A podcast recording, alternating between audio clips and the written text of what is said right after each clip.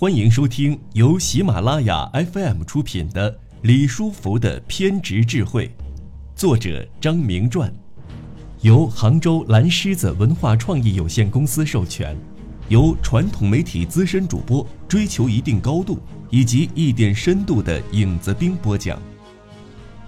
第八集。法兰克福车展创办于1897年。是世界上最早举办，同时也是世界上规模最大的国际车展，素有“世界汽车工业奥运会”的美誉，每两年举办一次。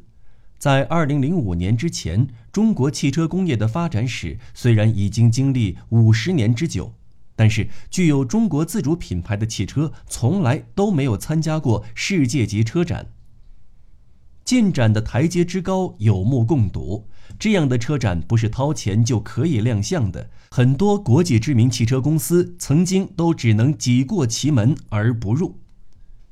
然而，吉利这个进入汽车行业不过八年时间的民营企业，却在2005年代表中国成为法兰克福车展上五星红旗的升旗手，成为唯一一家参展的中国企业。这不禁会引来很多人的疑问：吉利汽车凭什么能够实现中国汽车企业进入国际顶级车展零的突破？法兰克福车展这一盛会是吉利汽车践行国际化战略的有益尝试。这一成功尝试，天时地利人和兼备。李书福带领吉利人做出的努力，政府的政策鼓励，以及社会舆论对中国汽车走出去的呼吁。吉利集团副总裁杨健对此有一番精深的总结。他认为，这是因为吉利汽车具备了四大条件，分别是自主品牌，已经成功进入国际市场，拥有自主产权，拥有自主研发能力，拥有自己的核心竞争力。经过近八年时间的历练，吉利已经成长为拥有宁波、上海、台州、临海等几大生产基地的集团化公司。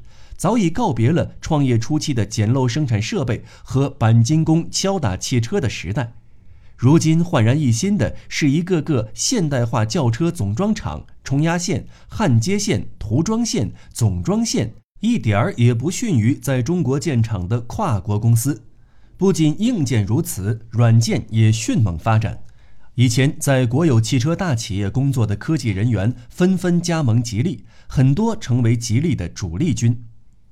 吉利汽车的海外销售从2003年起就拉开了帷幕，到2004年，其出口整车已经达到五千辆，占我国轿车整车出口总量的百分之六十三点七，囊括吉利集团旗下的豪情、美日、华普、美人豹跑车等在国内生产的所有车型。吉利轿车的海外销售之路快捷而迅猛。李书福瞄准国际市场这块大蛋糕，有将其生吞入口的决心。将企业做好、做强、做大，是绝大多数企业主梦寐以求的结果。李书福对心中目标的执着追求和践行脚步的稳健，有力地诠释了这一梦想。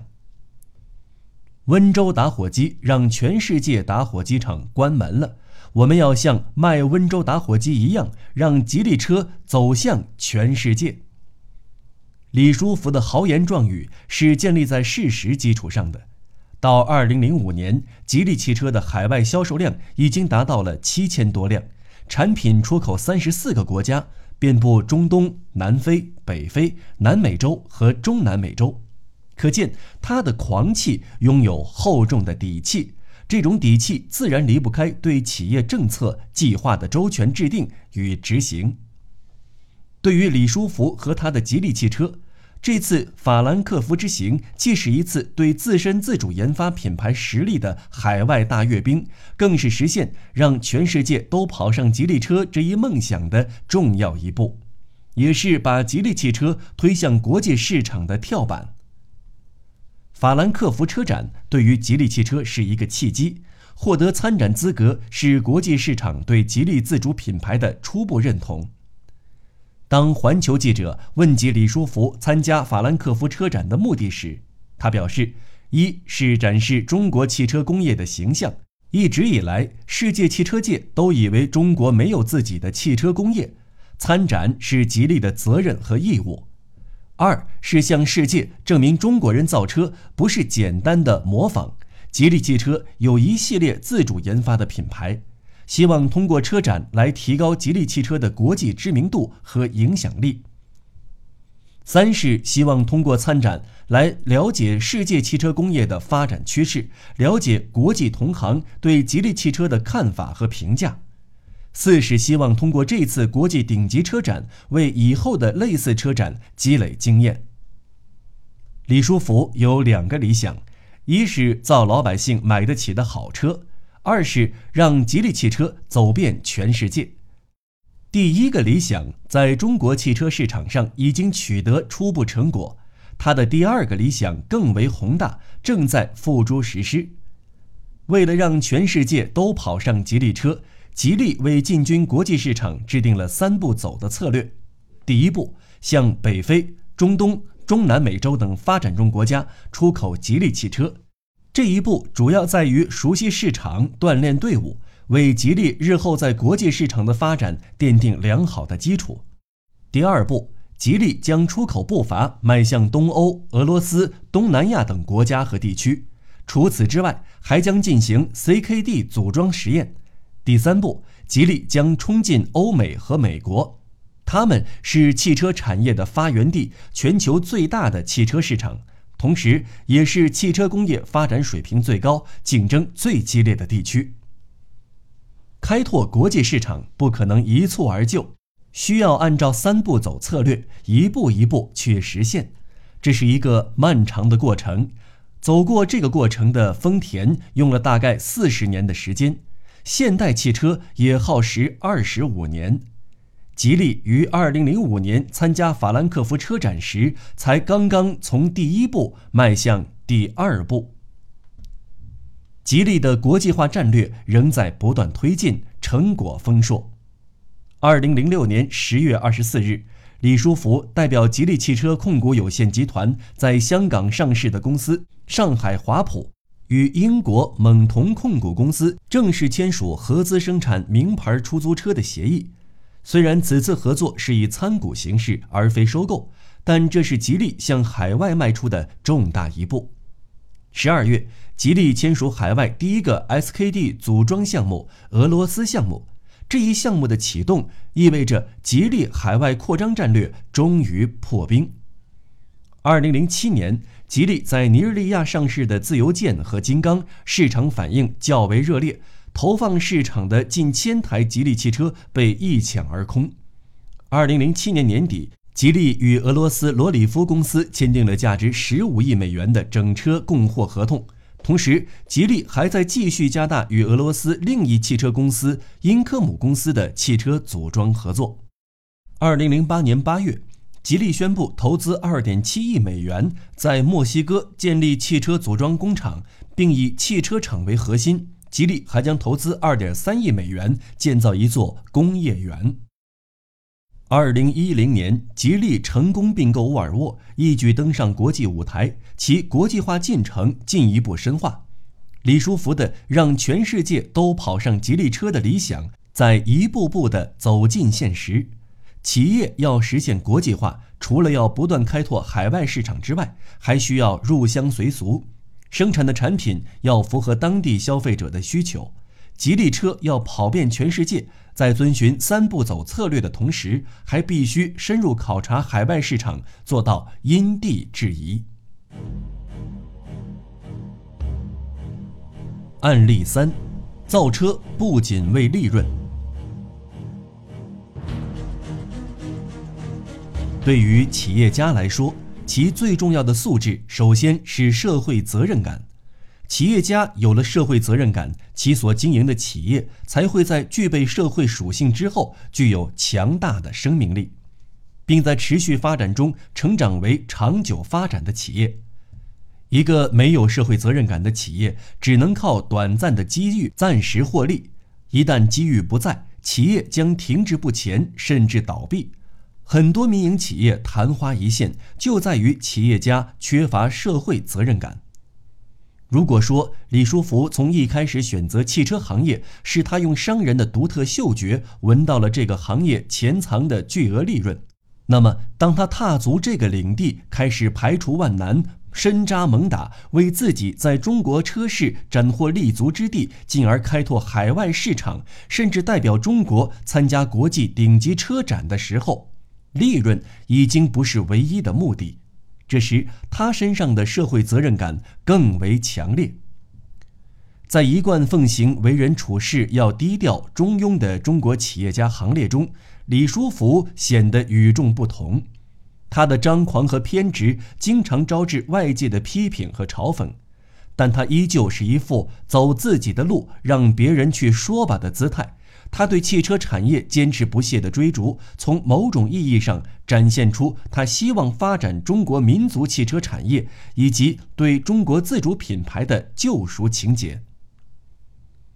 吉利上下员工通过二十年的奋发图强，给“吉利”这个名词赋予了许多新的特殊含义。在德国的法兰克福车展上，“吉利”一词曾等同于“中国”。吉利汽车曾等同于中国汽车，这时吉利已经超出了一个汽车的品牌，成为中华民族的骄傲。对此，李书福激动不已。我们带去的是中国人自己的知识产权，是真正的中国自主创新的汽车工业，我们觉得很荣幸，很自豪。这种自豪感来自于企业家的社会责任感，包括企业家固有的生活观、财富观以及幸福观。李书福身价上亿，生活上却一直保持着简朴和随遇而安。一名记者采访他时，对他平民式的生活习惯印象深刻，在媒体上撰文道：“很难想象身家数亿。”经常在世界各国飞来飞去的集团老总会是这样一个节俭的人。浙商生产的皮鞋，绣着英文“吉利”的工作服，和员工一起在食堂用餐。李书福彻底颠覆了传统亿万富翁的形象。李书福崇尚节俭，甚至节俭到锱铢必较的程度。吉利精神的条文中有这样明确的记载。在吉利，哪怕是最不起眼的开源节流、节俭办事举动，也会受到推崇和表彰。任何铺张浪费、奢侈炫耀的行为，都是一种犯罪。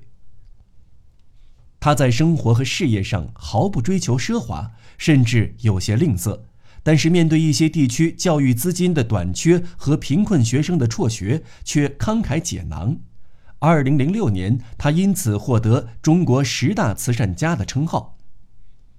面对与日俱增的财富，李书福并没有因此改变生活习惯。他没有像很多有钱人那样享受奢华的人生，依然坚守平民式的生活，并以此为幸福。当别人问他对于财富的目标时，他的回答是：没有。他曾经表述过自己的两点财富观：其一，他认为钱是挣出来的，这个道理在他很小开始挣钱时就明白了；其二，他认为挣钱不是唯一的目的，挣钱是为了实现理想、完成个人意志的表现。正如他所言：“我的个人意志就是造老百姓买得起的好车，让吉利汽车走遍全世界。”钱是挣出来的这一观点，通过李书福先后转战多个行业，不断为自己蓄积财富，就能得以验证。至于他对挣钱是完成个人意志这一层面的认识，则是指引他在汽车业不断向上攀登的更为有力的精神武器。精神的力量是无穷的，心弱则志衰，志衰则不达。要想开创一番事业，获得成功，离不开心智、追求和精神。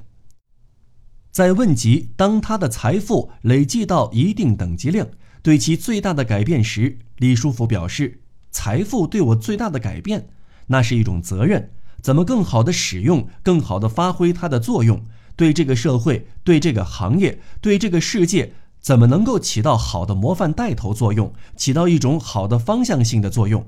这个很重要。正是这种社会责任感，才会使企业家具有不同于常人的战略眼光，并能准确地把握企业所处的环境和全局，敏锐察觉潜在的市场机会，做到运筹帷幄、先人一步行动。企业家的社会责任感主要表现在对国家、社会、企业、员工和个人不同利益的正确理解上。李书福的生活观、财富观，时时处处体现着他强烈的社会责任感。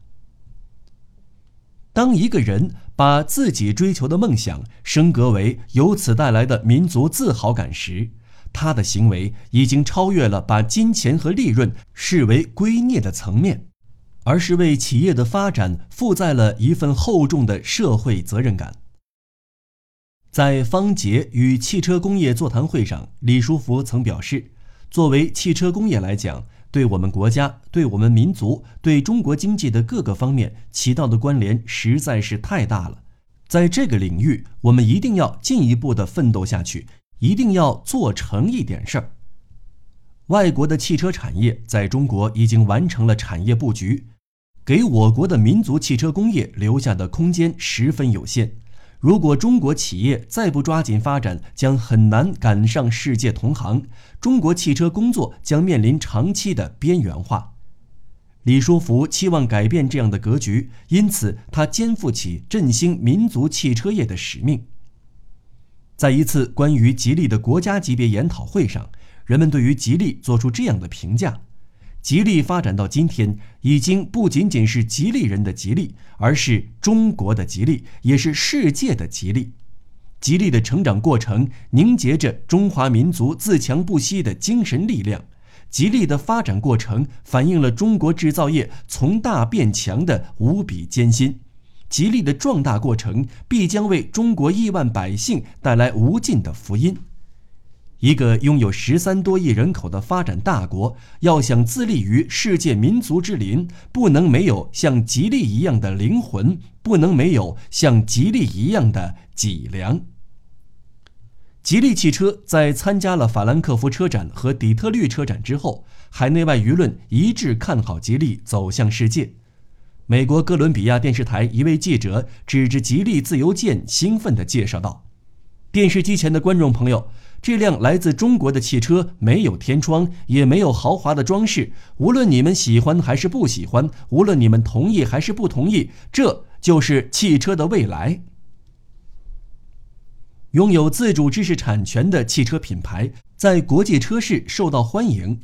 美国有媒体这样认为：像吉利这样的中国汽车企业，迟早会成长为像日韩汽车那样的洪水猛兽。吉利代表中国自主品牌的汽车企业已经悄然崛起，已在国际顶级车市取得了一席之地。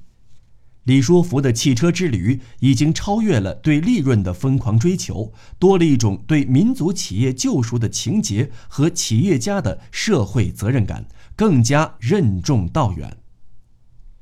成为亿万富翁后，有人问他幸福不幸福，他淡然应答。幸福与不幸福不能用钱来衡量，有钱并不一定幸福。你今天发愁怕被人家偷了，明天又担心这个钱来路是不是有点问题，后天又考虑这个钱该怎么花。你整天发愁，一点都不会幸福。我感到幸福，不是因为有钱，而是因为我的理想正在一点一点儿。变成现实。